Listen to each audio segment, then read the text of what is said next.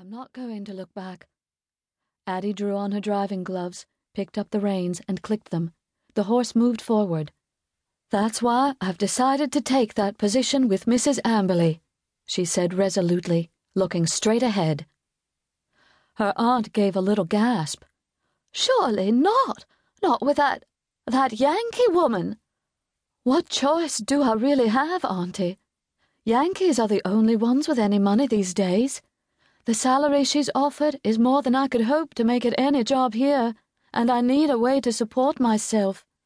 But to go all the way out to California.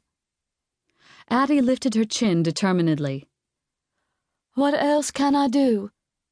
Her aunt shook her head silently, pressing her lips together. For the next few minutes, as they rode along, the only sound was the soft clop clop of the horse's hooves on the dusty country road. She knew Addie was right. Her niece had been left without family, fiancé, or fortune. What else was there for an impoverished Southern gentlewoman to do? At twenty five, in the South, Adelaide was considered hopelessly on the brink of spinsterhood, particularly now that so few eligible men of her age and class had returned from the war. Marriage seemed a remote possibility. What alternative did she have but to take the offered position as companion to an elderly widow? The job offer had come through a distant cousin of Susan's. One of his new Yankee friends had asked him if he knew of a refined young lady to be the paid companion of his great aunt Sophia Amberly at a famous soda hot springs health resort in the Napa Valley of California. Susan had refused to have anything to do with Cousin Matthew since he began doing business with their despised conquerors. Many affluent Northerners had swarmed into Richmond since the surrender, buying homes and property the natives could no longer afford.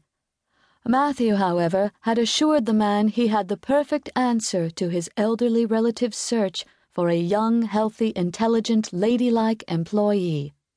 The salary offered was one Adelaide felt she could not turn down.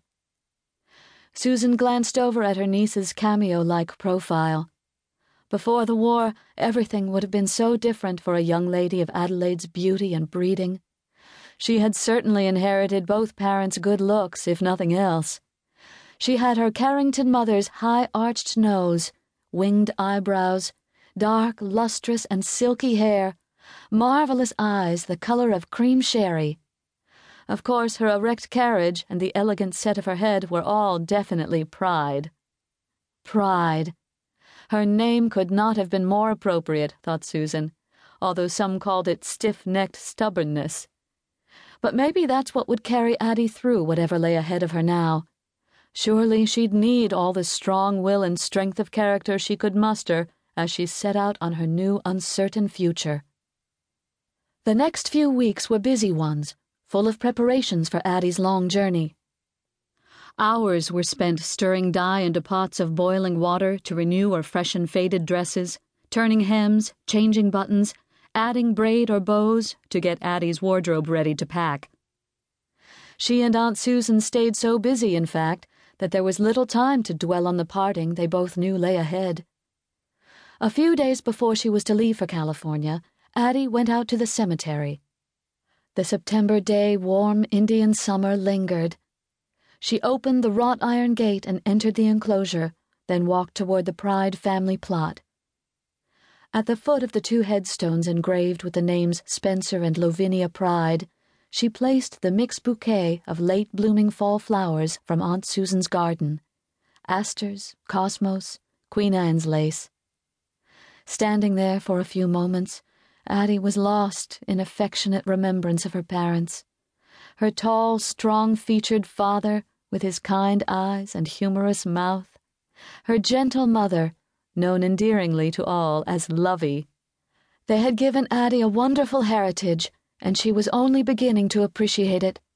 All the values they had lived, she silently promised to try to practice in whatever lay before her. After a few moments of reflection, Addie moved on through the graveyard, pausing here and there to read inscriptions on the markers. Many names she recognized, boys she had grown up with who had gone off as soldiers and never returned.